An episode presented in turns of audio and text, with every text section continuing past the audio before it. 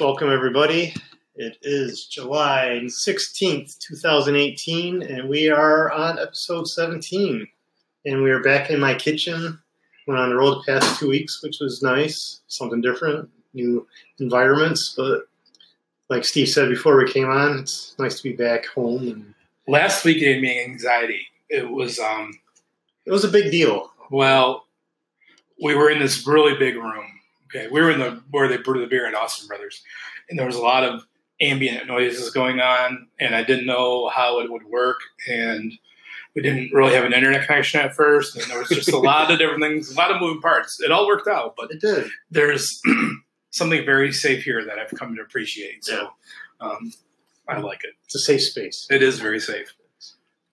All right, you can find us on social media, on Facebook and Instagram.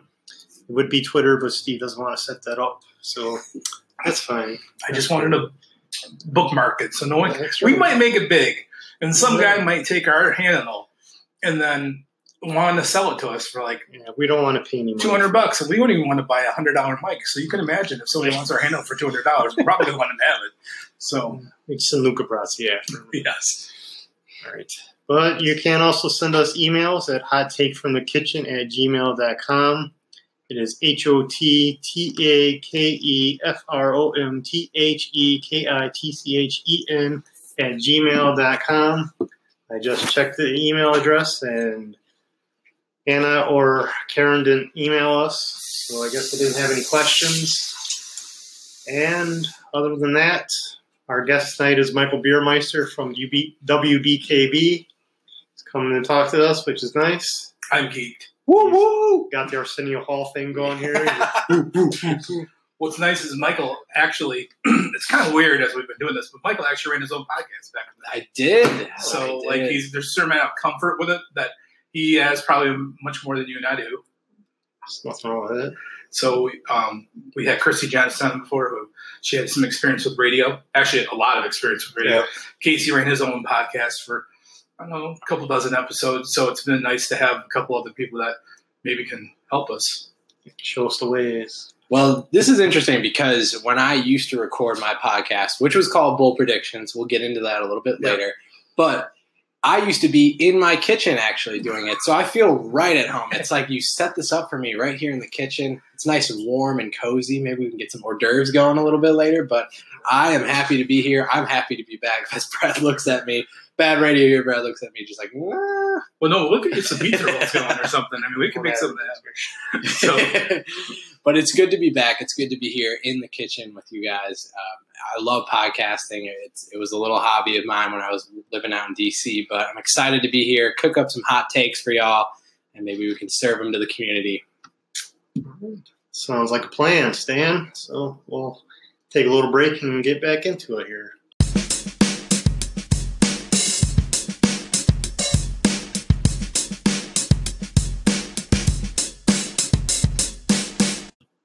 All right, first up is hot takes.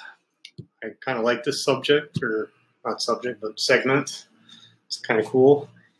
And we have a couple, but the first one is a couple in Northern California stole a fire truck and led cops on an hour-long chase throughout Northern California. It's kind of weird. The door to the fire engine was just open, so the guy's like, hey, Hollywood, let's take it. And so he took it, picked up the girl from the house. So I don't know. This story gets better. I know. And they drove down the highway, and they would switch drivers every once in a while, but they would cover their faces so nobody would see who it was. But eventually the cops stopped them with a strip with the pointy things, and the fire truck ended up in the ditch. And now they're in jail. So, Michael, maybe you have a little bit, since you are a media personality, it seems like when this type of thing happens, the helicopter will follow the chase a little bit, and then we'll get a commentary. I would have loved to see that one. I think it would have been fascinating. I mean, anytime you give people an open cop door, or, you know, if the fire truck is open, they're, you know, there's somebody out there who's going to be, I've never done this before. I've never done this, dude. Let's do it. She gets out and does it. And he picks up his girl on the way. That's respectable right there. That's a respectable move right there. But I have to ask y'all, what music do you think they were bumping to while they were on this high-speed chase? Probably death metal. A little death metal? I was thinking maybe like Burning Love by Elvis. All I can think in my back of my head is Burn, Baby, Burn, yeah. Disco Inferno. Both great options. I honestly, when you see situations like that, it's almost entertainment. If you've seen Anchorman 2, when they flip on the chase, which is in Milwaukee, Wisconsin, just gotta point that out. We're very small, so we always gotta take a little pride in our city. Basically, whenever you see these situations begin to unfold, it's entertainment at that point. I mean, the person's on the joyride, they're cruising. I mean, it's very hard to slow them down or stop them. It's gone. So you might as well have a little bit of fun with it. Hopefully no one gets hurt in the end. But I always worry someone's going to get hurt. As long as no one gets hurt, then I'm in. Like, I love it. So, yeah. We have a great hot take on here. So I can't wait to get to it. But you totally should hold off on it because it's so good. So.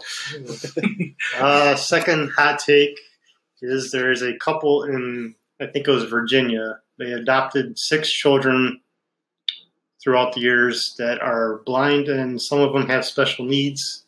Sort of a heartwarming story. This couple had a biological child, but then they were trying to have another one, and they found out that they couldn't. And so they went into adoption, and they've adopted 3 kids from Asia, 2 from India, and 1 from Africa. And they're all... Well, I, for one, am a big fan of Asian adoption. So, and 2 of them are South Koreans. So hey, I like it. They were abandoned by their parents because they were blind. Oh, wow. Kind of sad, but it was still a nice story to read, and they're all doing good. It's taking everything in me to not make smart-ass comments right now. It's funny. So, but, yeah, I mean, obviously, I love adoption, and I wouldn't be here if it wasn't for my mom adopting me. So, and then my sister, of course, she adopted 3 girls that are just absolutely amazing as well. So, adoption runs strong in my family, and it's cool. It's cool to see in here. It's heartwarming. It's a really cool story. You're not going to get to it yet, are you? No, because I was going to do France won the World Cup. Yeah, let's do that. Good. I didn't get to watch the game. I was busy doing other things, but... You should have watched the way that both teams, both fan bases celebrated, right? Because they were getting rowdy. I have not seen this since Philadelphia won the Super Bowl. I mean, let's just be real. I've never seen 2 fan bases just be so engaged. And when you watch them all jump together, It's like a heartbeat. It just makes me wish the United States would have been in the World Cup this year. But it would have been nice. France wins. I mean, that's exciting, I guess. Baguettes for everyone. Do we win baguettes? I wish. That would be nice. Not fair. I don't. I mean, I guess if I had to pick, I would rather have France win versus Croatia. But I really have nothing against Croatia, so I mean, flip a coin. 2 good countries. Yeah. So, yeah. France was predicted to win.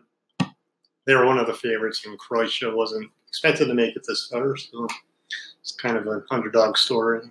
Didn't the U.S. tie France? In friendly play?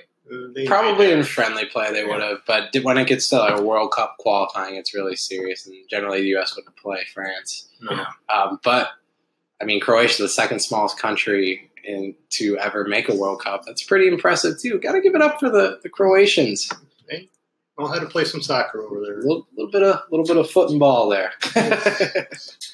All right, so now we're to the hot take that Steve wants to talk about.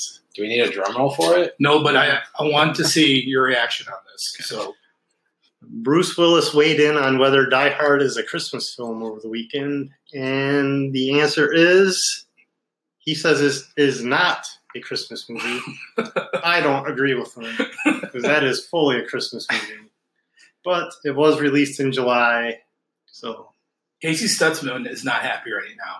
He's going to take the first 10 minutes of this pod and listen in. He will not be happy. No. So I've had the Die Hard Christmas movie debate with him lots of times. So I don't know. You're kind of an import to Alpena. Have you understood how important Die Hard and that series is to Alpena? Have you been educated on that yet? You're not going to kill me, are you? No, definitely not. I've never seen Die Hard. Okay. But I've heard the debate, and it's very heated. I know Christmas plays a big deal in this film, so why don't you enlighten me a little bit? Well, do you know about Die Hard 2 and Alpina? I do not. Okay. So I'm fresh. You got to dish me. You have spent some time here. So. Yes. Die Hard 2 was filmed in Alpina. A scene was. What? So. Because we had an airport big enough to handle it. So you should know that there's not many things people in Alpena talk about, but Die Hard 2 is one of the main ones. And now that I mentioned it to you, if you go around and talk to a couple people while you're on the bus, you're like, the random firefighters like, oh yeah, I was in the background, or random people, I was an extra. And it is definitely one of our claimed fames around here. And that, when was that film shot? 1999? No, it was 91. That'd be a cool little anniversary to revisit. What are we, 20 plus years? The other thing that I've heard is that the owner of Five Guys Burgers and Fries is from Alpena. Yes, but I've done a lot of research on it, because I'm a big Five Guys guy. I like Five Guys. I couldn't find him. I couldn't find his name. I'm searching, but I'm taking it. For many local, I've just been asking locals, is the owner from Five Guys, is he here? Well, my understanding was he moved. Yeah. So set it up in Virginia. Oh, yes. We can't bring one back for us.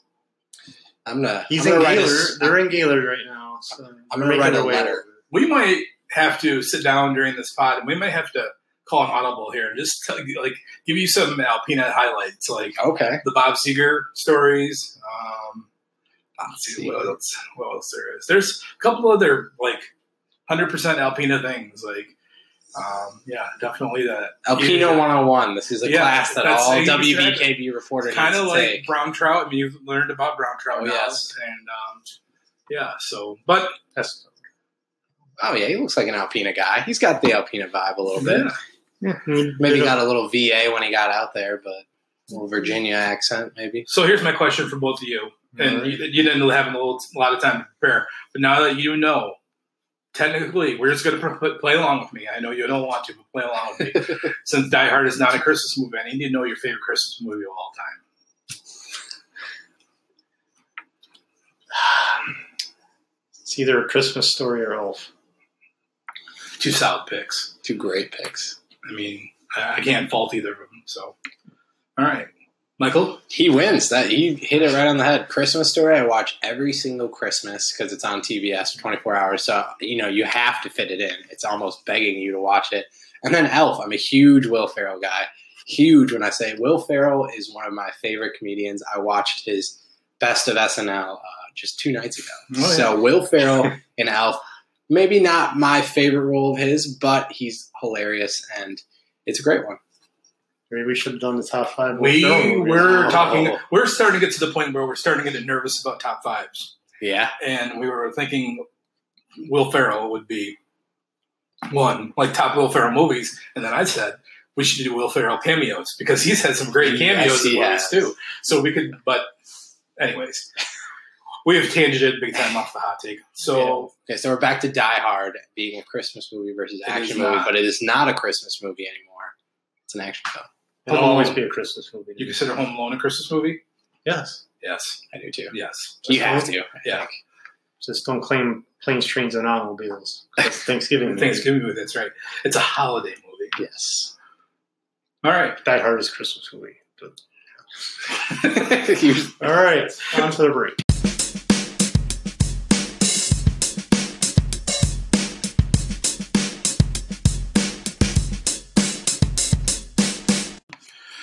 So, Michael, we met. You helped do a story on the United Way, 100 Heroes campaign we had way back in December? No. It was a while ago. January. It was after Christmas. I got to meet you, and you've kind of helped me along in a couple different things, which I thank you very much. But you fascinated me because while we were waiting to get our poop in a group, you kind of told me a little bit about yourself. So when we had this pod, I was like, man, he would be a cool cat to have on. So why don't you tell me a little bit about yourself, where you're from originally, schooling and background, and then we'll keep moving on from there. All right, so I'm originally from, well, Mike Biermeister. A lot of people call me Beer, Biermeister, Beer here. I mean, it's every variation of the last name. So, of course, I have to be from the Milwaukee area, in Milwaukee, Wisconsin, where I went to Marquette University. So go Golden Eagles or Warriors, however you see it. Always didn't really know what I wanted to do in life, to be honest. When I was, about to go into college, I had no idea. And one day I turned on the film Anchorman. I watched that and I said, well, I'm not good at math. I'm not good at science. I don't think I'm going to be a very good business guy, but I can talk a lot and I can say a lot of random things. So that's kind of what steered me in the direction. And then when I got to the studio, I saw the bright lights and I saw, the way the students were working. And I was like, I've got to do this. I was thinking about stand-up comedy. That didn't pan out too well. Wasn't very funny, but I figured I could make my way on air. I think that would be a possibility. So grew up in Milwaukee, as any good Milwaukeean knows. Summerfest, 4th of July night, 3rd of July. A lot of fun, a lot of fireworks. I like to enjoy, obviously, a good beer. We have many breweries out there. I love hiking, though, too. So that's another big thing that I love about living here in Alpena. We have so many trails and so much to do, whether when you're in a city like, even DC or Milwaukee, you're kind of limited to the areas you can go. But fast forward, I graduated from college, did a lot of sports broadcasting there. Sports was my passion, and sports will always be part of my passion, but ended up kind of figuring my way, took a job with an internship with ESPN Milwaukee, and ended up started to sell some of ESPN's digital assets out in DC. A little technical terminology, though, but selling advertisements for the online platforms, to keep it simple. And so I was doing that out there and realized, I really want to get back into the game. I had a lot of what ifs, what if I never try this? What if I never do this? What if, calling a D3 high school football or a D3 college football game is my last chance. I mean, what if that's what I have to write it off on? So I said I couldn't do that. Had a buddy who worked up here in the sports department, and we were chatting and eventually got up here. And I've been here ever since, working in news. And I love the people here. Everyone's so nice. They're so outgoing. They're willing to, put in the extra effort if you're willing to put in the extra effort. And I think that's a really big part. But I think the one thing that I've noticed here is the way that people give to other people, give to other organizations or causes. I mean, if someone, God forbid, goes down a lung, or they need a lung transplant, or, a story like that, everyone is willing to chip in. They're willing to be out, they're willing to do whatever it takes to help their neighbor. And that's something that, gets lost in a lot of other cities throughout the United States. We see these heartwarming stories every now and then, but here in Alpena, we see them a lot more than you would ever think. So, I mean, I've been happy living here, and like to hike, like to be outdoors, like to drink beer, just like to have a good time. Well, Northern Michigan's your place. I know, right? So I noticed, and I'm not trying to slate your other coworkers by any stretch of imagination, but it seemed like your production has significantly improved once you arrived on scene. As a person that watched the news, so I take it as a compliment. I appreciate that. Thanks. I mean, it's all of our workers together working hard and doing our best. But I really think that our station's at the time and place where we can really make the change from years past. Because I know I've heard all the we barely know broadcasting. I've heard the rumors and everything about what this station was. But that's the past. And, this is the future now. This is about getting people the information that they need, doing it in accurate and well-written way, as well as well-spoken and visually appealing.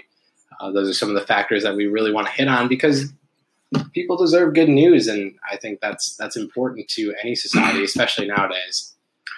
And I think it's been interesting probably for you. People change how they get their news now, and I'm sure probably even probably to a point where it's not necessarily a good thing. So probably having the ability to probably, I don't want to say control, but maybe shape it how you want to present the news to the public probably plays a big part for you guys. It definitely does. I mean, the whole point, the thing that is important, the most important about journalism is, there's two sides to every story, especially when you're doing a weighted story about, a major company here in town. You have to be able to hit both sides and make sure you're evenly portraying that. Otherwise, you look like a biased journalist, and that's what I think a lot of people see in top news, you know, whether that's CNN or Fox News or MSNBC. They all have this bias that I think we're led to. But with local news isn't really about being biased. It's about telling the stories that matter to the community. It's about talking about positions or, you know, movements that happen in a city council meeting tonight. It's about being able to accurately depict that and tell people, hey, this is X and this is Y. Here's the information. Now here you go. Obviously, one of the things that I think Alpena still struggles with, and I think most places do, is they'll read the headline and they won't read any more into the story. And that's a huge problem because, I mean, if we're going to raise our kids that way to only read the headline, they're not going to get the full scoop. They're going to go with the first instinct they get, and they're going to start spreading it more and more. And that's how fake news starts. You just got to read the stories. What do you think, Brandon? It's a little two-piece. I agree with him. You can't just read the headline. It doesn't give you everything you need to know. So. We have done a very good job of trying not to get very political on here so far. We've, you know, we've gone over there a little bit once in a while, but we always try to pull back. We try to keep it pretty light for the most part. It's the first step to having a good podcast. Stay away from politics. Well, I mean, October could be here. You know, October could be interesting. We have a couple guests that I think, well, unfortunately, I mean, it's kind of weird, but I told Brad I kind of have a plan, and he liked it. So okay. I got a plan to talk to them, get their positions on some things, but we won't go any more than that. We'll have fun here in the summertime now. Yeah, but we'll let the viewers figure it out once they get here. All right, so I have a couple more things for you. We'll take a break, and then we'll come right back. All right. Ooh.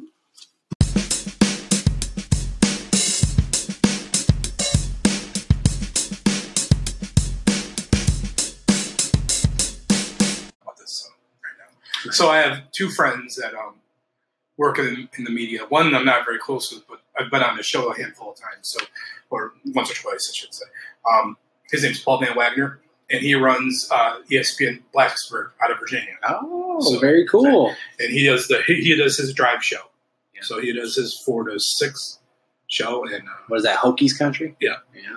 Unfortunately, he started off at Lake State, and he was doing a whole bunch of stuff for Lake Superior State, you know, hockey and all that stuff. And then they recruited him down there, and he seems to be doing really well. It seems cool. And I'll listen to him, you know, because you can power the internet now. You can do anything. And, of course, the one I know rather well is my buddy. I met him through when I decided to go back to school. He works at the Fox affiliate in Nashville. Oh, very cool. He's got a couple Emmys, which I always like to talk about because he's an Emmy winner. He's an Emmy winner. I'm surprised Alpena has him. Done something for him because his head would be so big. It's already big. It is. So, but his name's Gary, and I'm supposed to go to Nashville hopefully this fall, and when I do, I'll look him up. And he was just like you said. He started actually. He was down to Waco, is where he started out at, and then he did some stuff with the University of Baylor, and then he went to Indiana, and then did Notre Dame, covered Notre Dame for a little while, and then he ended up. Now he's in Nashville, so because he's one of the larger Fox affiliates in the nation. So, and to be in Nashville right now, oh man, I mean, what a great city! It's a great sports town to say the least. Yeah, I mean, that's a perfect place to be.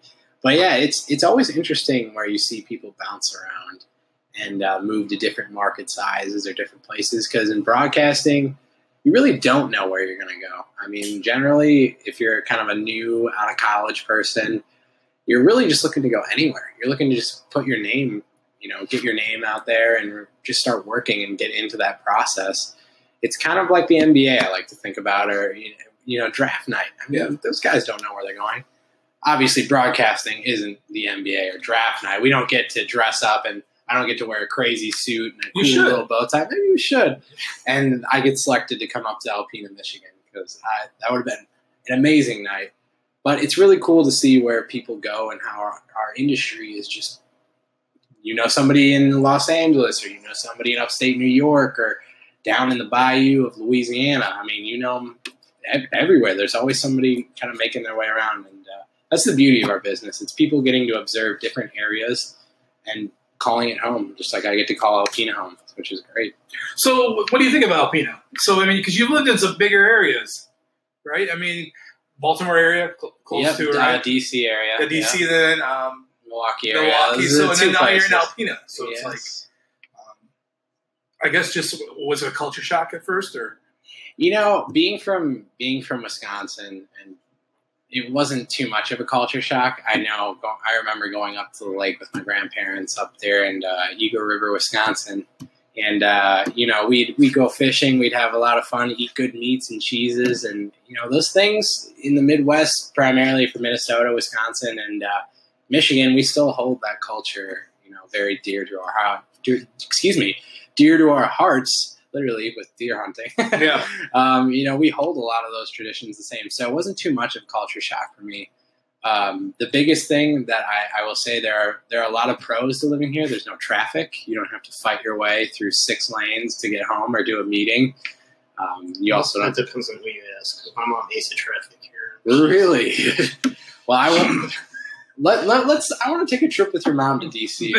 We'll drive around the world. She will go.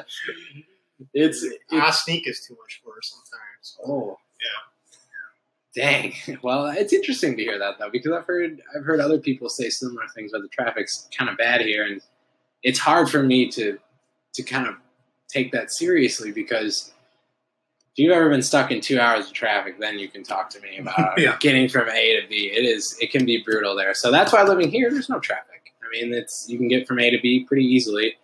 The people here are miles nicer than living out on the East Coast. I mean, they'll say hello. They'll be welcoming to you, where when I don't have to feel awkward every time I bump into somebody on the subway and say, "Oh, sorry." That's because that's a big Midwestern thing. We always say, "Oh," and you notice it when you're out on the East Coast, because the person won't respond and they'll walk right by you and be like, "Oh, sorry. Just want to make sure they're okay." So the people obviously is a big plus. The biggest minus, I will say, I'm going to say music, because I like to go to concerts, and obviously my music probably isn't going to come up here, whether that's electronic or, you know, bigger rock names, or even a little rap, hip-hop, you know, mix it up as much as I can.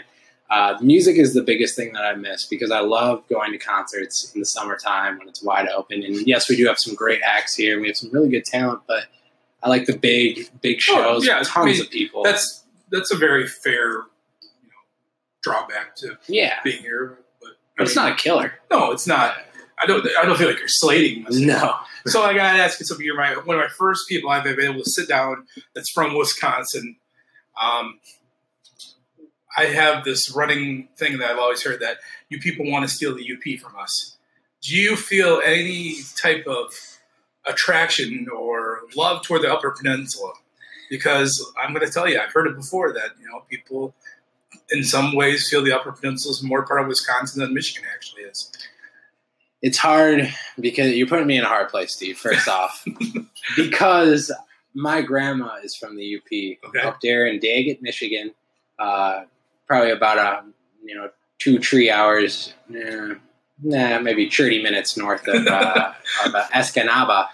But I don't think that we really hold a grudge to hold the UP. I've never heard that before. I guess that's a Michigan thing. It does fit pretty well with Wisconsin, but the UP culture in itself is really different than Wisconsin or Michigan. I mean, obviously we enjoy our craft beers, but our sister station up in the UP, I have a couple friends who work up there, and I've never had a cudgie. Have you ever had a cudgie before? Never heard of it. Spell it. Maybe I have. It's like a CUDIGH. No, cudgie. It's a really, I have tried it. It's a UP cuisine.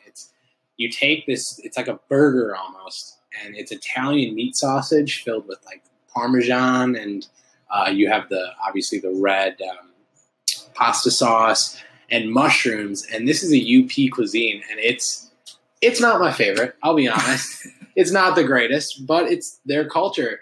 They also have pasties, which I know we have pasties up in northern Wisconsin, northern Michigan. But, I mean, that's another weird, unique cuisine that I find. My dad loves it because he would always go up there and eat it. But we never really grabbed any in Wisconsin or northern Michigan. I always found it weird that it seems like the minute you get to about Sheboygan in here, since you have reference now, everyone becomes Packer fans. It's like the minute you get the north of Sheboygan, people are no longer Lions fans. They've automatically have adopted the Packers. And I don't think that's fair. No, it annoys me to no end. Yeah, I would be annoyed. I'm kind of annoyed by that, being a Packer fan. Yeah, well, I can't even begin to tell you how many Packer fans I know. Probably because they get the Packer games there. Yes. Yeah. I will say that some of my Packer friends have family or roots in the Wisconsin area, so I can understand that. Yeah. I don't understand how the folks up there in Sheboygan and up north near Mackinac really – how can you not be a Lions? I feel like you're in the state of Michigan. You got to be a Lions fan, right? No, because I really think it's because they get the Packer games and not the Lions games. That would make sense. I mean – and that might be the case. I'm airing some of my grievances right now. So, hey, speaking of which, do you want to get something off your chest right now? I'll do it later. Okay, because let's not forget. It doesn't fit. So.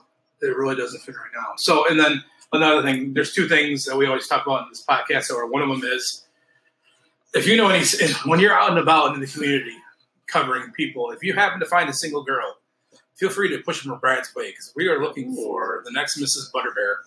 And, well, got to find the first Mrs. Butterbeer. Well, that's true. So we're just looking for the first, actually. So. Well, here's the real question, Brad. So let's say we do meet a nice-looking lady out there in the Alpena community or any of our other great communities up here. Where are you going to take her on a first date? Depends on what the season is. We'll say right now. We'll say in the summertime. Oh, my God. That's a good one. Go to Lee's putt-putt. That's a solid pick. Putt-putt. That's always nice. We got a bachelor right here. I like that pick. That's active. You know, it's not a movie where you're sitting down with a girl and you don't talk to her for 2 hours. Well, that would be helpful to me. No, you got to challenge yourself. I know. It's also the theater. You know, we always have nice plays going on. I like the idea of you kicking her ass and putt-putt right away, setting the tone of the relationship. I am smoking you. No, that's not where you're supposed to go with her. I don't know if I can do that. You'd be too nice. I know. And then she might, you know, maybe you could do a little wager, if you will, and the loser has to buy Hungry Hippie because it's right across the street, or Unlucky Cat Cafe. You know, there's your dinner right there. Or the second date. Oh, that's true. That is true. See, Steve's thinking like a salesman. He's thinking about the next meeting. I just am trying to figure out. I don't know if we actually said this on the pod, but we've said this amongst ourselves. The last podcast will be when Brad gets home from his honeymoon. Oh. And then we'll be done. So I think he started doing the podcast. We're trying to push it off really quick. Well, no, that's not the serious. He's not. We're years away from honeymoon or anything like that. But I do know that it would be a pleasant surprise. Nothing would make me happier. So this podcast is going to have a lot of life then. It's going to be on for... Oh, man, that hurt right there. I don't want to believe it does. I'm just kidding. That's fine. That's fine. He doesn't know me, but he already knows me. He doesn't know you, but he knows you. So, what's next? Yeah, any goals? I mean, you want to continue with the broadcasting, assuming? Yeah, absolutely. I mean, the way I've looked at life is just keeping an open book, because you never know where an opportunity can lead you.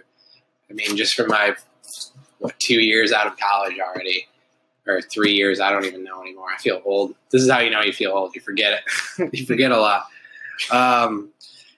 But, you know, being out of college and then taking a job that I really probably shouldn't have taken, but I decided to do it, and, you know, it ended up taking me out to D.C. I never would have had those experiences, and now I'm up here, and, you know, taking chances is a big part of life, no matter what field you're in. So personally, I would like to stay in broadcasting, but who knows? I mean, you never know who's going to come knocking at the door. And sometimes you got to take a random chance and just go for it. And even if the stars don't look like they're going to align, they probably will at some point.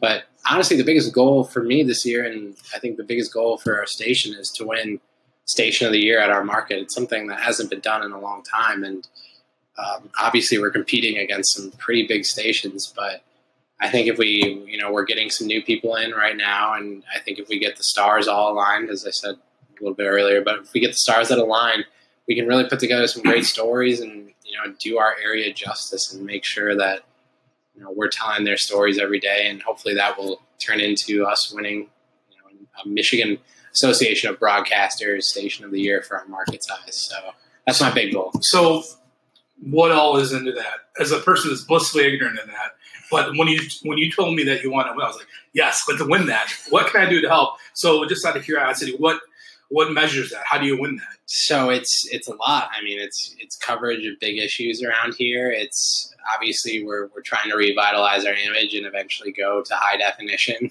which is long overdue. But it's really we have to submit to every category. So best anchor, best reporter, best special programming, best feature, and you know, best commercials and online presence. Well, you won a commercial one year. Yep, with Joe Robarchek and Matt Fitzpatrick. They do a great job, and they're going to continue. I mean, they've already done a great job with the brown trout. If you notice the graphics that they've been adding with the little fish that jumps out, they do a really good job of that. But, you know, it's covering all those categories, and it's really making sure that our content is the best that it possibly can be, because when you're competing against some giants and some giant corporations, it's brutal. It gets tough, but we're just a group of kids here, or a group of young adults who want to make a difference. It's like the Fab Five. You want to shock the world. Exactly. I like it. Exactly. We think alike. I like that. My favorite commercial you guys did for us, I don't think it's the one that won the award, was the Baby Diesel one. Jamie and I thought of, like, having two trucks kiss, and then they would give birth to a Baby Diesel truck. And here's what I know. I know two things about that commercial. One, people still talk about that commercial to this day. That's good. So I know it resonated with people. And two, when we watch that, we laugh so hard. Every time we watch that commercial, it just cracks us up. So, like, I'm sure when other people watched it, like, the people in these contests were like, this is ridiculous. But we wanted it to be cheesy. Like, we wanted, when you watch it, we wanted each other to laugh. And, you know, I've got to find this, because it seems like it was hilarious. We'll watch it on break, so. We'll do it right now. We're coming to break, because I was just going to say, you're a big sports guy, obviously. So we have created, you had probably one of our most excited top fives yet. Yes. So we are going top five bold sports predictions. Yep. Now, is this for a year? Is it just all time, or what do you got for me here? I said for a year. Okay. So, I mean, it can be a little bit out of that range too. I went through major sports because that's what we used to do. We did so many weird things on our podcast. Yeah. But I was all focused around bold predictions because, you know, we had this Facebook group where we'd make bold predictions about random things like Game of Thrones, or, you know, the Tigers are going to win the World Series, things like that. Yeah, I have three, so I'm going to have to come with two on the fly because I've been struggling with it, but it'll be fun. And I think we're really going to talk a lot about it. So, because you seem like one of the few, we've had only a handful of really strong sports guys on our pod. Oh, yeah. And you're one of them. So, Brian and I love sports. So. Big night right now. We got the home run derby going on. And, I thought that was interesting. We could talk about that here. What did you think? Did you see what happened to, I think it was the Double-A All-Star game? No, I didn't. Okay, Double-A All-Star game, I think, went into extra innings. Really? Was tied after 8. So they had a home run derby to decide who won the game. Does that have any implication? No.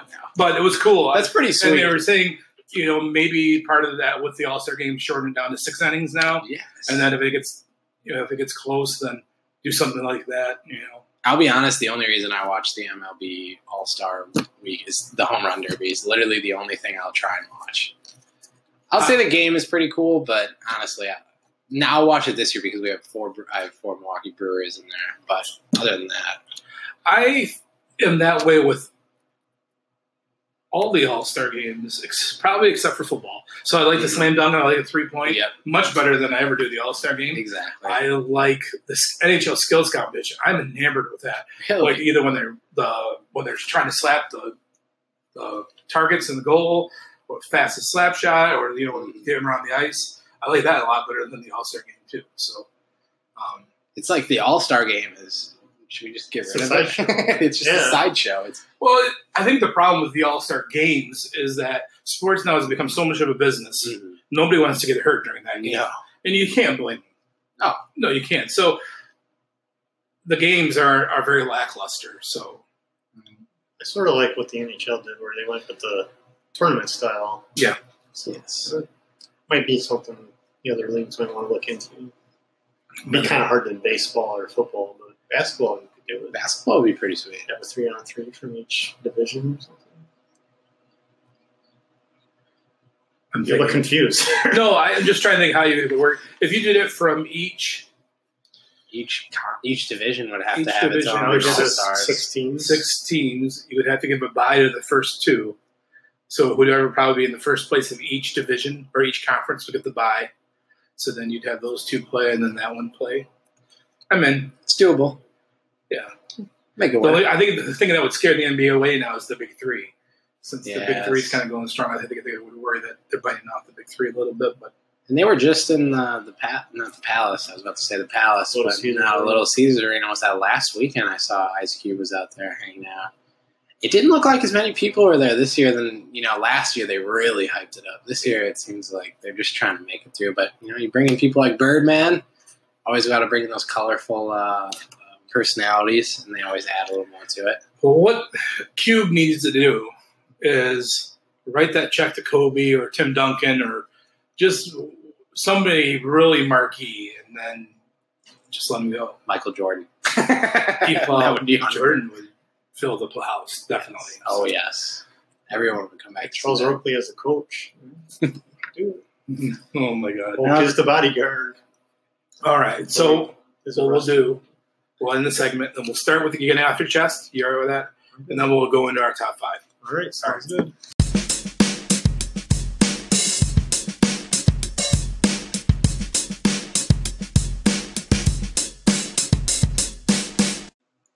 So, Butterbear.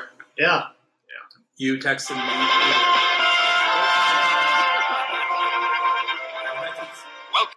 Bonanza. I like it. So you texted me.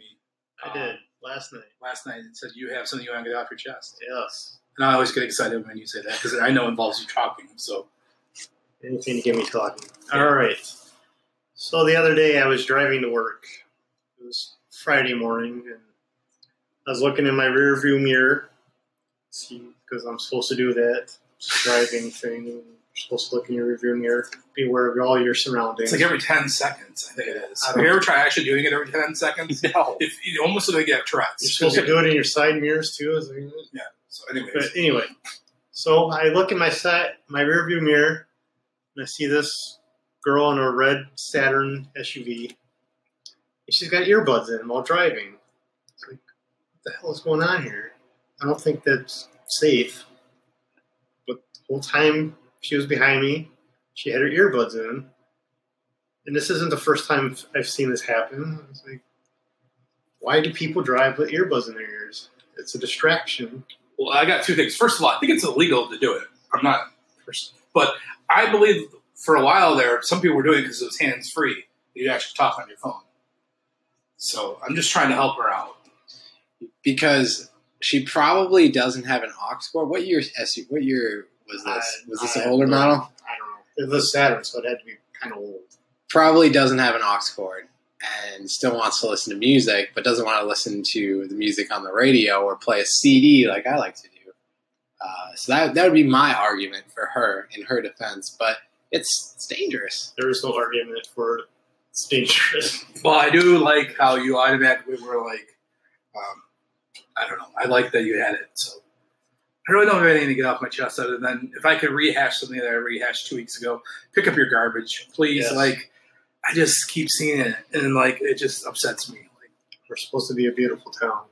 Garbage doesn't make our town beautiful. Well, I mean, when I was walking around Art in the Bay, when you're walking around, you just see garbage on the grass. I get it, but if everyone just tries a little bit, then it usually works out a little bit better. So I know. It'd make the world go around if everyone just recycled and threw their trash away. Yeah. But all right, so we're doing the top sports predictions? Yes, top five bold sports predictions. All right. And my number five, Barry Bonds and Roger Clemens will be elected to the Hall of Fame next year. That's bold, all right. I got some bold takes here. He's right on par right there because that's PED. They're close, but I think they should be in the Hall of Fame. I think that's the larger issue, so let's talk about that. Michael, how do you feel? You all right with PD people being in the hall? Personally, it's tough because I grew up in the BED era pretty much. And your boy Ryan Braun. Yeah, Ryan Braun is one of them. Yes, I understand that. But also, Hank Aaron set that record without PEDs. And Barry Bonds is just going to come in here and take that over, and he's juicing the whole time. Do you think that's fair? That's the thing. They weren't juicing the whole time. They were Hall of Famers before they started juicing. Yeah, well, Barry needed that juice. Barry Bonds would definitely be a Hall of Famer regardless. I mean, I don't know if he would have gotten the record or not. But. Okay, so that was Mark McGwire and Sammy Sosa's fault. Yeah. Well, I'm not going to blame them at all either. It was their fault. And of course, I don't know who's the bigger crime. Like, so is the bigger crime them doing it?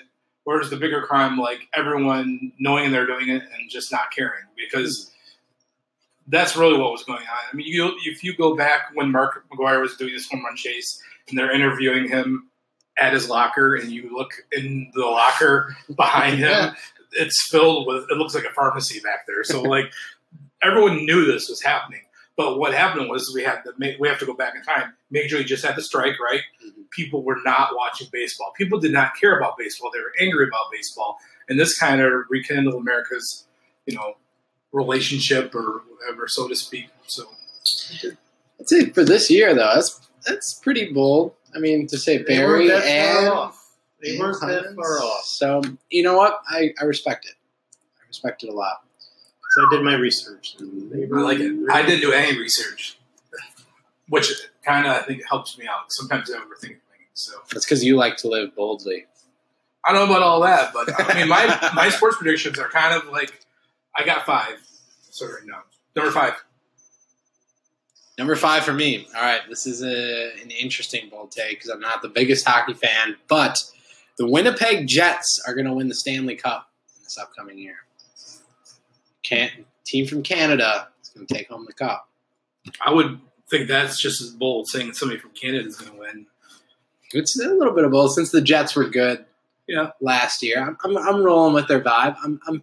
I'm digging what they're putting down. Do the Knights carry that same mojo next year, boys? Ooh. One of my other predictions that didn't make the list, the top 5, were the Capitals and the Golden Knights would miss the playoffs next year. So, no, I don't think they will. Okay. I think they make the playoffs. I just don't think they go as far as they did this past year. I mean, I think what Vegas has done is incredible.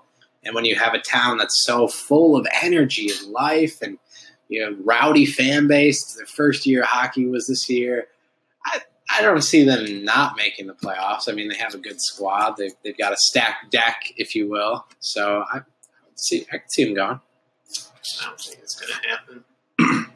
Number 5 for me, my daughter will be on all-conference next year for track. Ooh, not bad. She's not going to be happy I said that.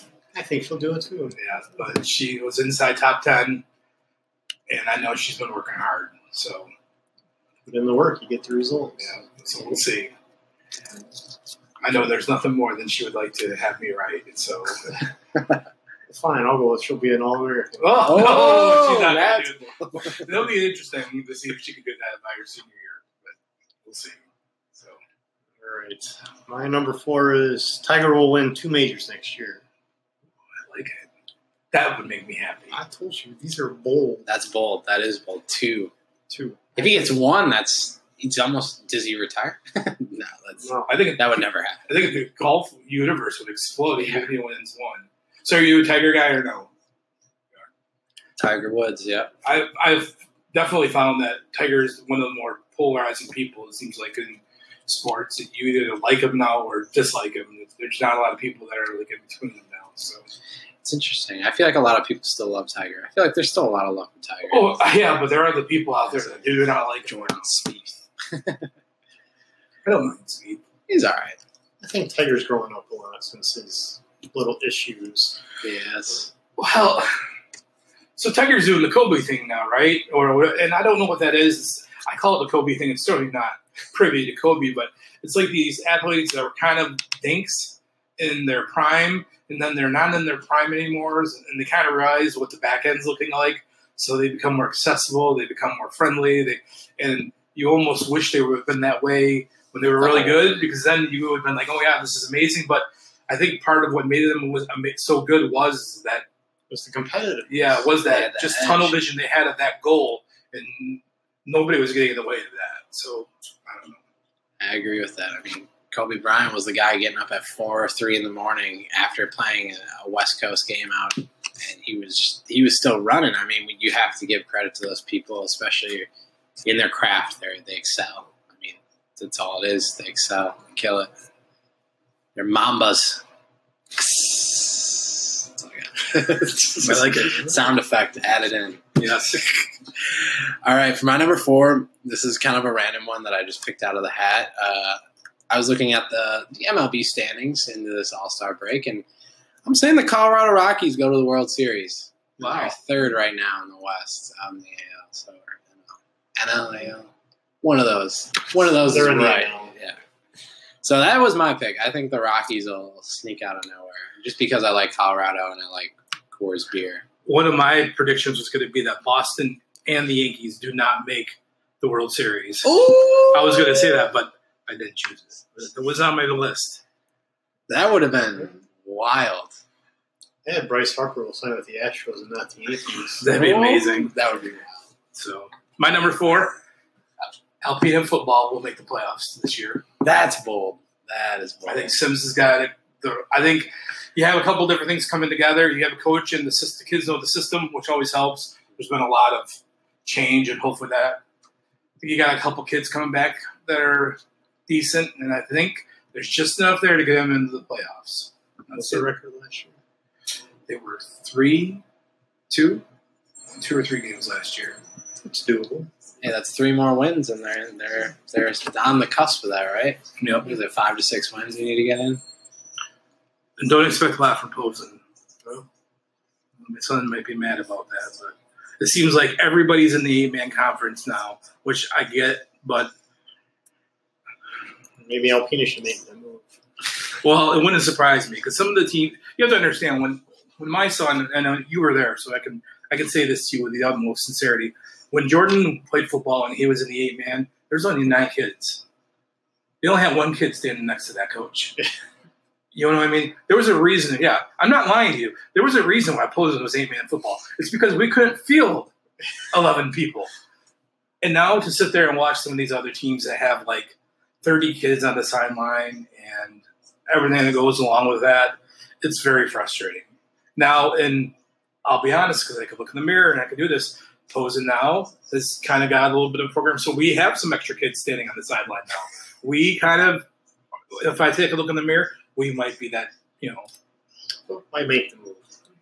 Well, I mean, the truth of the matter is some of these schools, like Posen, they might have 20 kids playing football, but 11 of those kids or 8 of those kids are freshmen, and they're never even going to see the floor. I mean, they're not varsity kids. They're just dressing out there. So, and I'm sure that's something for the other ones, too. I get it. But it's just tough to hear, like, some of these other schools that have had success in 11-man all of a sudden now jump to – hey, man, I'm not saying any names, but they can figure it out for themselves. So it is what it is.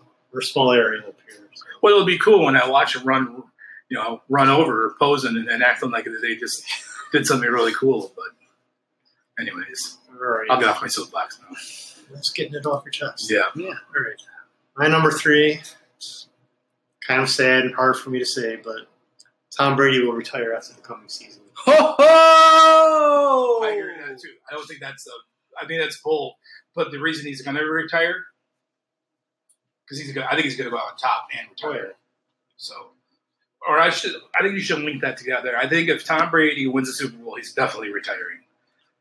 If he doesn't win a Super Bowl, or if he gets hurt this year and he's not able to end the season in his terms, he very well could go back. But I don't doubt for a minute if he can ride off into the sunset, he'll take it. Maybe it's me hanging around with too many Boston people, whether it be Alyssa or Scooby, because they are the biggest Brady New England fans of all time. But I think he's still got a lot left in that tank. I don't know, but I think that's bold to call that he will retire next year. That's a bold statement. That might be your boldest yet. I can't believe you got 2 more left, Brad. You got to cool down over there, man. Just you wait. some shit about to come up and off. I like it. All right, well, my number three was a bold prediction I actually made during the tournament last year, and I was correct. The first time I've ever been correct on a bold prediction. This was UMBC, remember, University of Maryland, Baltimore County, upsetting Virginia. I called that. I called that a week before it happened. And this year, I'm predicting, excuse me, can't speak, UMBC, they are going to the Final Four. That's very bold. I will say that. I'm sticking with my bold takes. I'm running. It's very bold. How many seniors are they bringing back? What's their roster look like? They got a bunch of retrievers out there. Yeah. But they're going to go for the Final Four. That's all I got. Well, I mean, we had this argument a long time ago on here. And when you have men going against children, it's tough. It's just pure physical... That's going against 18-year-old, 17-year-old kids and stuff. So they did me right once. I'm just going to hope they do it right again. So they're going to get their sister Jean or whatever. Yeah. Well, I'll tell you what we'll do. We'll have you back on here in March. Even if we just have you come in for a real quick home, we'll go over this pick and see how it's going. Perfect. I like that. I will gladly rejoin. So we can do that. My number three, Detroit Lions have made the playoffs this year and winning a game. All right. That's bold. I say you're number two? Oh, no, just wait till my number two.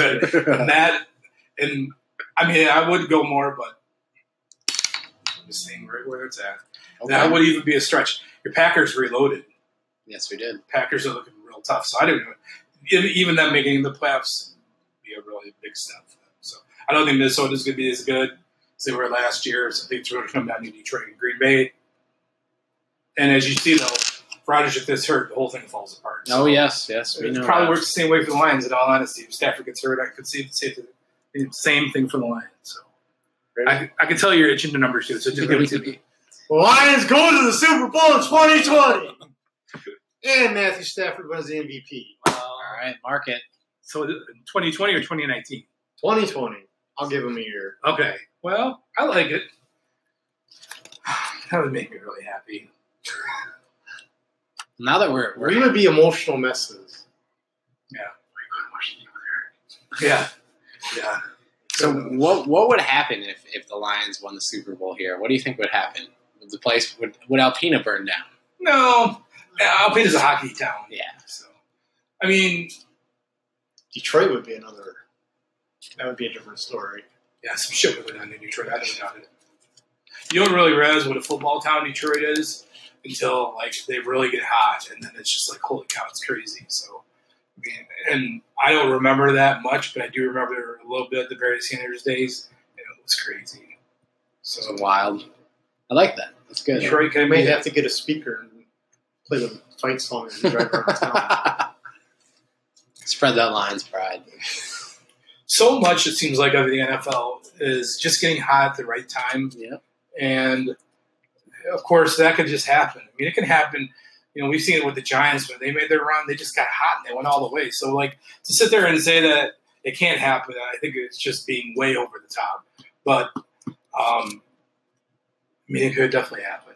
They have the pieces there because, like I said, you certainly can't say the Giants the year they won that Super Bowl that they were just this super awesome team. They just got hot, Admittedly, they had a really good pass rush and they were able to collapse the pocket on a lot of teams, and the Patriots included. So it took two miracle throws.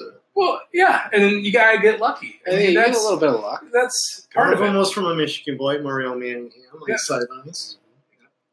And then that catch. Even that catch now. When you watch that catch, you're just how the hell did that happen? Well, sometimes it's just you have help, and you don't know how it is. Yeah. Drama. Sometimes it just happens that way. It does. All right, now I can make both of you angry. For my number two, the Lions finished 2-14. So, and believe it or not, I can see that happening too because it's not as bold as I thought. But the Lions are a good team. They've got the pieces. They've got Stafford. They need a running back, a true running back. But like we just said, Stafford gets hurt second week. So, and all goes to shit. So, Live and die by the quarterback. And that's our just today's NFL. Yep, yeah. Because they take up so much of the salary now in the NFL. Mm-hmm. That that's how it is. So just see how Matt Patricia does. It's a big year for the Lions. So it's exciting. My number two bold sports prediction, United States will roll. Absolutely roll Europe with the Ryder Cup this year. Ooh. It's not even going to be close. They pack up. Blowout. We'll be popping champagne at Sunday morning, 10:30. Which golfer is going to pop that champagne? That's the real question. Oh, man. Fowler. Tiger come back. Tiger. System. Captain position where you play. Tiger has to. So let's ask this, since we're all sports guys. Tiger wins the British Open. Do you put him on the Ryder Cup? I think, yeah. I think points-wise, he was doing well until he's taken a break from all these tournaments now. But for a while there, in the points, he was on the team. Points-wise, now he's not. But if he wins the British Open, I think he like jumps right up there. Yes. So I'm saying absolutely. Yeah, he could still be a captain's pick. Yeah, and you know he is assistant, but he can still play. Yeah, I think if he wins one of the last two majors, he's on. But I don't think if he wins one of the two majors, even if he wins the tournament sprinkled in there, I don't think he plays. I think he just coaches, and I think he takes whatever he can get from this year of, hey, I actually was able to golf healthy and finish the year. That's a win. I'm sure that. Yes. I bet you if you looked at Tiger's goals, his number one goal was to be able to finish the season not hunched over, you know, and having surgery. So I think if he finishes upright, that's a win. Yeah, that's checkbox number one, you know. So I'm sure top 5, top 10, where some other – and he's checked those boxes. So it'll be interesting to see what happens. I don't. But I'll give you the name, Patrick Reed. Patrick Reed. He's going to pop the champagne. All right. Number one. All right. The Warriors will go undefeated next season. That's both regular and playoffs.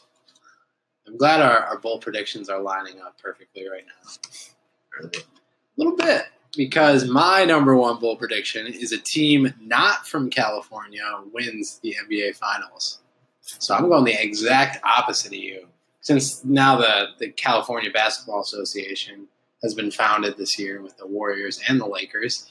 Let's pick a wild card here. Let's pick somebody else in here. I mean, both of these teams are just loaded. Let's be bold.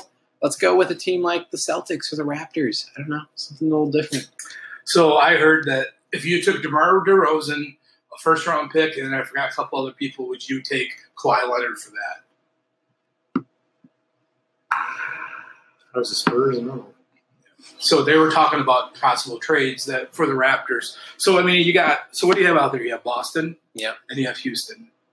Mm-hmm. That's it. And if Carmelo goes to Houston, it's over. Houston will not win anything with Carmelo. We all know that. Yeah, it's gone. It's up to Boston. So, yeah. I mean, Carmelo will be the death kiss of whatever team he lands on. So you almost want him to go to Golden State because at that point, they're smarter. Yeah.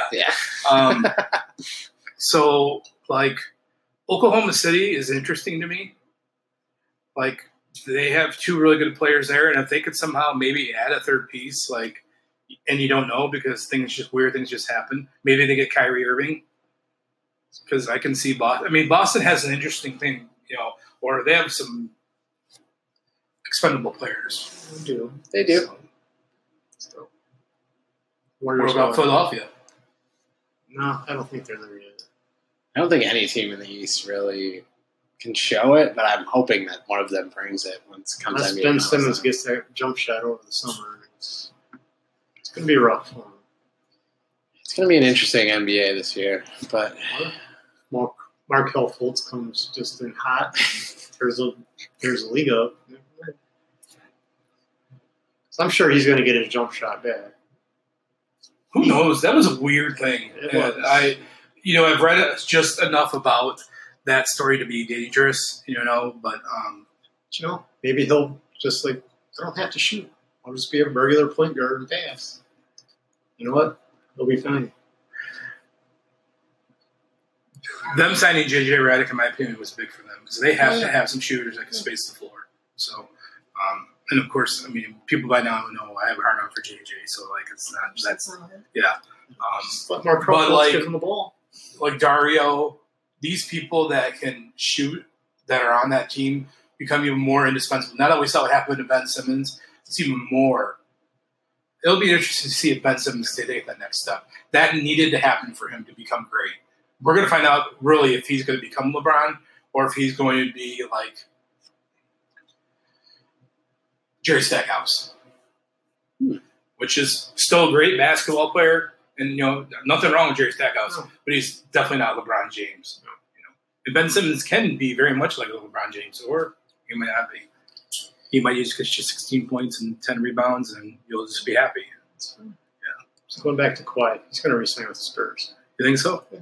That'd be fun. I think Pop's going to work his magic. I don't like Kawhi Leonard necessarily, even though he is a Steve Fisher product. And I certainly don't like the Spurs, which I know you do, so, but that's okay. Like, we don't always have to like – I don't like the Spurs. I think there were a lot of reasons why I don't like the Spurs. That's the first reason that came up. What's wrong with Manu? You know what's wrong with Manu. There's nothing wrong with Manu. That'd be interesting to see Kawhi. I mean, I feel like he is going to come back to the Spurs at the end of the day. Like, where the Spurs have no, they don't have to do anything. Yeah. Oh no. Well, they do and they don't, right? So the Spurs don't have to do anything this year, but the Spurs have to do something next year. And I honestly think Kawhi will play on the Spurs next year. I'm not 100% in agreement on that, but they're going to have to do something because they're just not going to let him walk. Oh no. So they're going to get – and, you know, he does have a year. I think if Popovich could work something out and he get another player that's not LaMarcus Aldridge, that slows the team down, that can get that team up and down the floor, I could see him staying. But so maybe they get Kyrie Irving or something like that, you know, where like – because he just – he doesn't want to sit there and just dribble down the floor, wait for LaMarcus Aldridge, pass the ball into the post. That's just not what Kawhi wants to do. And then, meanwhile, have to guard two or three of the best perimeter players on the other team, which in the West is Russell, Harden, KD. I mean, now LeBron. I mean, come on. Just get the guy a beer already. Like, you can do it, though. Yeah. Well, you're right. He's definitely good enough. So I think he just wants some help. Yeah. I think he does want help. But and – well, Marcus played better last year. Oh, yeah. I mean, all NBA second or third team. I just don't think LaMarcus and Kawhi gel together. No, and that's not a knock on LaMarcus. It's how today's NBA is played. Yeah. The big man is not. I mean, look at Ayton, right? I mean, that kid is a freak. He can't shoot very good, but he's like 7 feet tall and he moves around like he's crazy. He gets blocks, rebounds. I mean, he's where the NBA is going. And if he can shoot that three-pointer, if he gets 33% of his threes, it's over. I mean, Devin Booker is going to be very, very happy. There's going to be a lot of alley-oops. Well, that's why you signed that extension. Yeah. Yeah, why wouldn't you? My number one sports prediction, I made just to tick you off. Oh, sorry. Go ahead. No, I don't want mine. Mine is not a team from California wins. I just got me distracted. Duke's won the national championship this year, Brad. Is it the year? What? You said the Dukes win? Duke basketball won a national championship. It's going to upset you. I don't think it does. I feel like it could be. Oh, no, it would upset him. Oh, are you we had a big argument about this last time. So it's not to the point where he's like mad about it. He's every year punch you in the face. Every year he says Duke's going to win. Except, I don't know. You're making it as a bold prediction. Except for 2001, 2010, and 2015. Yeah. But, I mean. At 18 years. Three's better than none. I mean, that's we've got none over those past years. We have a final four. If you would be more sporadic with it instead of saying it every year. Well, every year we're good. Duke blew it out this fan. It's like Marquette, though. I love Marquette. Wojo's doing great things there. Hopefully. It's amazing the coach. It's amazing the Coach K tree how it's branched out, and I don't know whether it's this year he had like what eight coaches in the team of 64. Yeah, it's unreal how many Coach K not products but Coach K coaching tree there is out there, and Woj has been doing I think for Marquette fans, we expect, I mean, we're coming off of Tom Crean and Buzz Williams and being able to get back to the tournament every year. And I mean, when we don't make it, that hurts. Like that, I, as a diehard Marquette fan year in, year out, if you don't make the tournament, why are you still coaching here? Like, you need to bring that. And Woj does. I mean, Wojciechowski is who we're talking about. He is a very passionate guy. If you ever had to interview him, he is. Whew. Yeah, it gets a little, it gets warm in there. I had to, put the two fingers between the tie and the shirt. I think it would have to be tough recruiting for Marquette, because everybody that's really good in Chicago and Milwaukee area are not playing there. They're playing at Kentucky. They're playing at Kentucky. So you already know that anyone in the top tier is not going to be there. And then anyone that's after that is probably going to, like, other bigger D1 schools. So they're like, maybe Michigan's picking them up, or Michigan State, Texas, all these other tier teams that are pretty good. But Jordan Poole, couldn't keep him. I mean, he was signed to Michigan though his freshman year. The weird place for Marquette recruits really well is down in Arizona and Utah, since they have that connection with Stan Johnson, who used to be an assistant coach at ASU. So they really hit those areas well. And that's where we've been able to get Marcus Howard, who's a small point guard. He had 52 points in a game. That was like our big highlight. But that's where we do well in different places. We try and keep it into Milwaukee. We try and keep those away from Wisconsin. Right. Because obviously in state, it's always a battle. I can imagine between Michigan and Michigan State. Here in Wisconsin, it's between Marquette and Wisconsin. I mean, they fight over recruits all the time. That's really interesting, the thing that you brought up. Michigan recruits, for the most part, seem like they stay. A lot of them stay in the area. I mean, there are the ones that do fall through the crack, but yeah. Local. Yeah. Interesting. What about Michigan State? Do you know how they recruit at all? So Michigan State had a decent recruiting year. My understanding is they got 3 B-plus players, and then they got Lawyer, right? Yeah, Lawyer. So Lawyer, the only reason I kind of loosely know about him is because my buddy Luke's son went to Clarkson. This kid played for Clarkson. He's Mr. Basketball. He's really good, but he's undersized by today's basketball standards. That's not to say he's bad or not going to be good, because he can shoot. And he's smart because Dad's a coach. Dad was the assistant coach of Pistons for a while. So interesting. It's going to be good, and I think he's kind of the type of player that Coach Izzo likes. He's smart. He's going to hustle. But man, I tell you, you wish the kid was. I mean, he's 5'11", 140 pounds. Wow. Yeah, he's a small kid. So, but.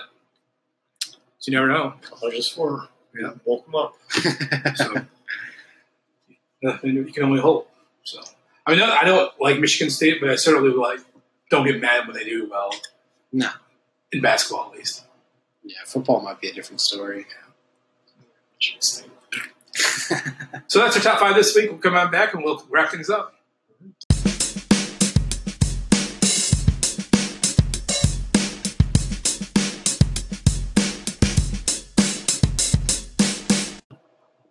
All right, that was our episode.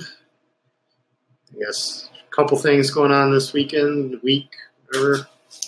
There's a Shipwreck stand-up paddleboard and snorkel tour going on Sunday at 3. It's being put on by Performance Locker, so Casey Stutzman, little venture there. Brad, are we going to see you out there? No. That was instant. Not a fan of paddleboarding at all? I am. I don't know.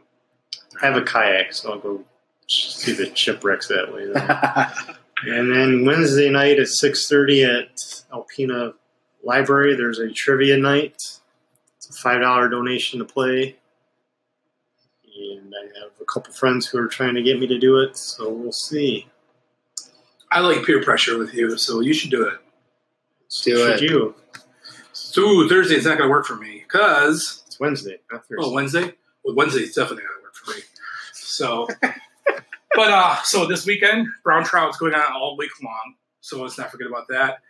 We got the big tournament coming up this weekend, and then Friday morning is the GMA breakfast over at the library. So I know you still get in on that if you want to go. They get service clubs, And then I will shamelessly and selfishly plug. Tickets are available to Celebrate for the Purpose. We just got them in. Signs will be going up this week around town. September 19th, $20 to get you in the door. And I'm going to say it because I can. So I'll break the big news here on the pod. We, thanks to Drummo, I like it. We were able to get overnight stay at the Grand Hotel donated this year. So that's going to be our big prize. What? So you have we still have coming back your Make Your Own Beer put on by Mountain Town. So you can bid on that. And when that, you go on and down, they will let you pick the kind of beer you want. They will feed you very well, as Brad will admit to. They will give you lots of beer, and then you can make the beer. And then in 2 months' time or whatever, 30, 60 days, depending on what kind of beer you make, they'll keg it, set it up here, and then you'll sit down with Huron. You'll pick the bar around town you want, and then you can have a launch party put on by the boys from Huron Distributor. And then a portion of the proceeds from that goes to United Way. So great thing we were able to do last year. That's how we made Thunder Bay Fog. That sounds like a home run. Pitch it up. Pitch it right up. That's a home run right there. Bad radio, but that's a home run. Yeah. I'm trying to think. I know Harrisville's doing their Food and Wine Festival this weekend. I am going out of town this weekend, and I just tightened that up. That's what I was on my phone with. So I'm going to be in Bel Air this weekend in Traverse City. So I'm going Sunday with my brother and his wife to go over. She's never been to Traverse City. We're going to hit the dunes, and I'm going to try to photograph the sunset and see some breweries. And then Saturday, I'm going to go see one of my buddies from school. So you said you're going to Bel Air? Yes. Are you going to Shorts? We are Saturday night. Oh, I love Shorts. Yeah. So good. So we will be there Saturday evening. So you're going to have a blast. Look at you. Yes. So that's what's going on this week. Kind of gave me the other last minute, but it worked out. So anything else? Next week? Next week is Jeff Minnick from Minnock, whatever. I don't know. Jeffrey! From Thunder Bay Theater. I'm excited. So we can tease a little bit. We got another sports theme top 5 next week. Top 5 Philly sports moments from two guys that know nothing about Philadelphia sports. So it could be good. I would say just have some cheesesteaks ready, potentially. Maybe I ain't got time for that. Maybe an Eagles fly, play that. That'll ease Jeffrey because he's a passionate Philly diehard. Yes, and especially diehard Eagles fan. Yes. So I got something up my sleeve. I'm working on because he's a cheater. Because I'm a cheater, and that's what I do. Almost. So I got that, and then but my favorite thing is Jeff is going to go over some voice projecting lessons with Brad because Brad's so quiet. So that's what I'm looking most forward to. It's going to be amazing. And maybe something that our listeners didn't even pick up on. Maybe it'll be like the beginning of Anchorman.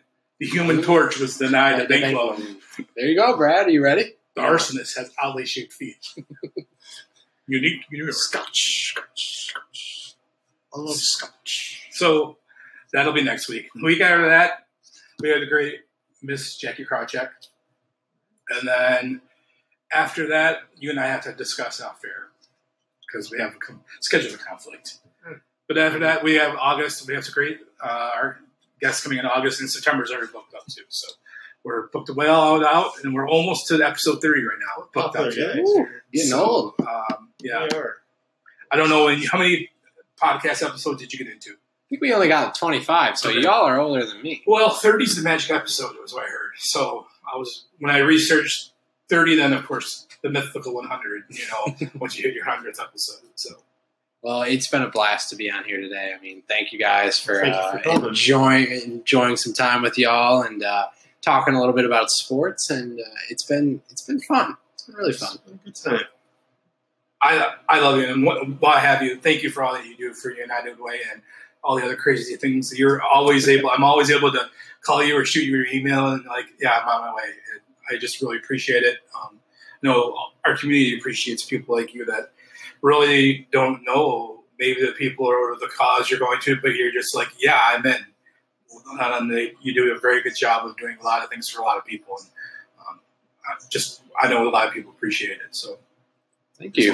No problem. It's so heartfelt. Thanks, Steve. Well, I genuinely mean that. I know even with 100 heroes, I don't know how much we've actually really talked about Hunter Heroes on here, but Hunter Heroes is by far the most organic thing I've ever done in my life. And what I mean by that is it literally was an idea Alice and I had sitting on our couch. And within a 72-hour period, we were able to reach $10,000. Just like, I mean, like wildfire. Brad made it rain. And I mean, like, it was just really absolutely crazy how, and you were a part of that.